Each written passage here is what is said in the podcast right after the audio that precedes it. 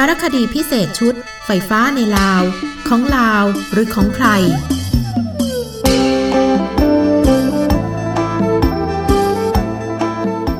ตอนเมื่อลาวเดินหน้าสู่ฐานหินเต็มสูบ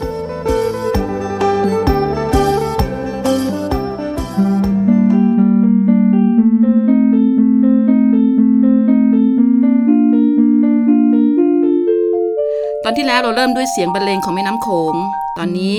มันคือเสียงของคาร์บอนไดออกไซด์ร้องเพลงค่ะ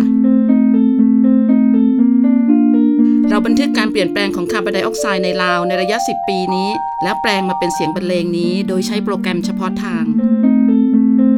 นี่คือเสียงของระดับคาร์บอนไดออกไซด์ในอากาศที่บันทึกได้ในลาวตลอด 10 ปีที่ผ่านมา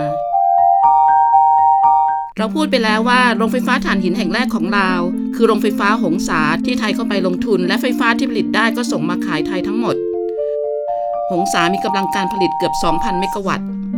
โรงนี้โรงเดียวผลิตไฟฟ้า 1 ใน 4 ของไฟฟ้าที่ลาวผลิตได้ทั้งหมด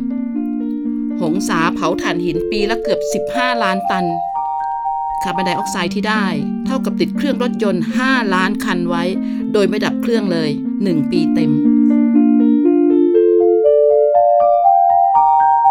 ผลกระทบจากการสร้างโรงไฟฟ้าในลาวมีการพูดถึงน้อยกว่าผลกระทบจากเขื่อน เพราะถ่านหินเป็นทรัพยากรภายในประเทศโดยแท้ ขณะที่แม่น้ำยังมีการเชื่อมโยงกับประเทศอื่น ดังนั้นอะไรต่อมีอะไรที่กระทบจากถ่านหินจึงเป็นเรื่องภายใน เมื่อพิจารณาจากระบบการเมืองการปกครองของลาว ผลกระทบจากถ่านหินจึงเล็ดรอดออกมาสู่การรับรู้ของภายนอกน้อยมากถ้าตามรอยเอาจากการรายงานของสื่อมวลชนบางสำนัก อย่างวิทยุเอเชียเสรี ซึ่งติดตามผลกระทบจากการขยายโรงไฟฟ้าหงสาระยะที่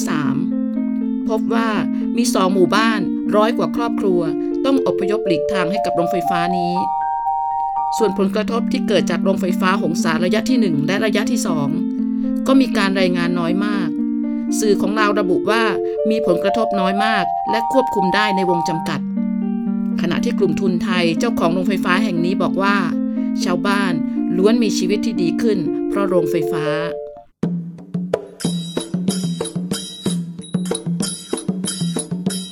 ตัวเลขในปี 2559 หรือ 1 ปีหลังการเกิดขึ้นของโรงไฟฟ้าถ่านหินแห่งแรกของลาว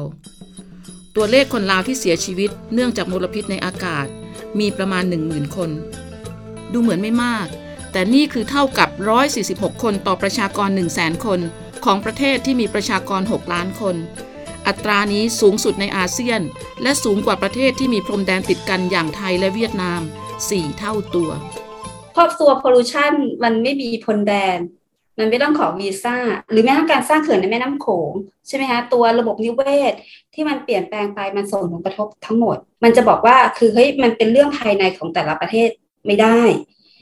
คุณสมพรเพ็งค่ำเป็นนักวิจัยผลกระทบด้านสุขภาพ ผู้ก่อตั้งสถาบันพัฒนาระบบประเมินผลกระทบโดยชุมชน ซึ่งเป็นการรวมกลุ่มนักวิชาการหลากหลายสาขาวิชา ปัจจุบันกำลังศึกษาผลกระทบจากโรงไฟฟ้าถ่านหินหงสา ที่อาจมีต่อหมู่บ้านชายแดนไทยลาว ห่างจากโรงไฟฟ้านี้ประมาณ 10 กิโลเมตรพอหลังจากที่โรงไฟฟ้าเริ่มโอเปเรตอะค่ะเขาก็คิดว่าทำไมตัวใบข้าวเขาอะบางทีมันไหม้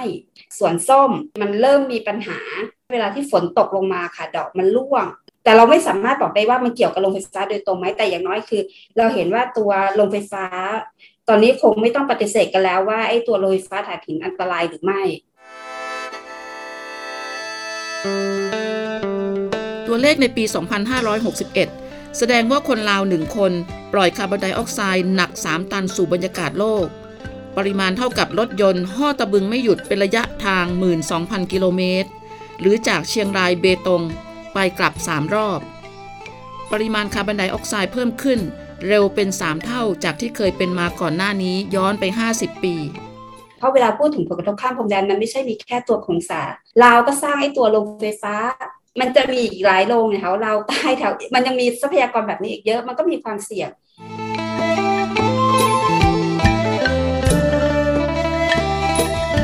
ตอนต่อไปเราจะมาคุยกันว่า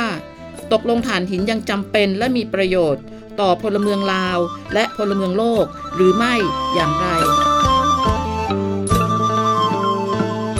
สารคดีชุดนี้เป็นส่วนหนึ่งของแม่โขง Data Journalism Fellowship ภายใต้การดำเนินการของ The Earth Journalism Network และ East West Center ร่วมสนับสนุนโดย Stimson Center และขอขอบคุณอย่างสูงต่อคุณลูมินวิน Data Analyst ที่ช่วยแปลงข้อมูลที่บันทึกได้ระหว่างปี 2551 ถึงปี 2561 ออกมาเป็นเสียงเพลงแห่งคาร์บอนไดออกไซด์ให้เราได้ยินเป็นครั้งแรก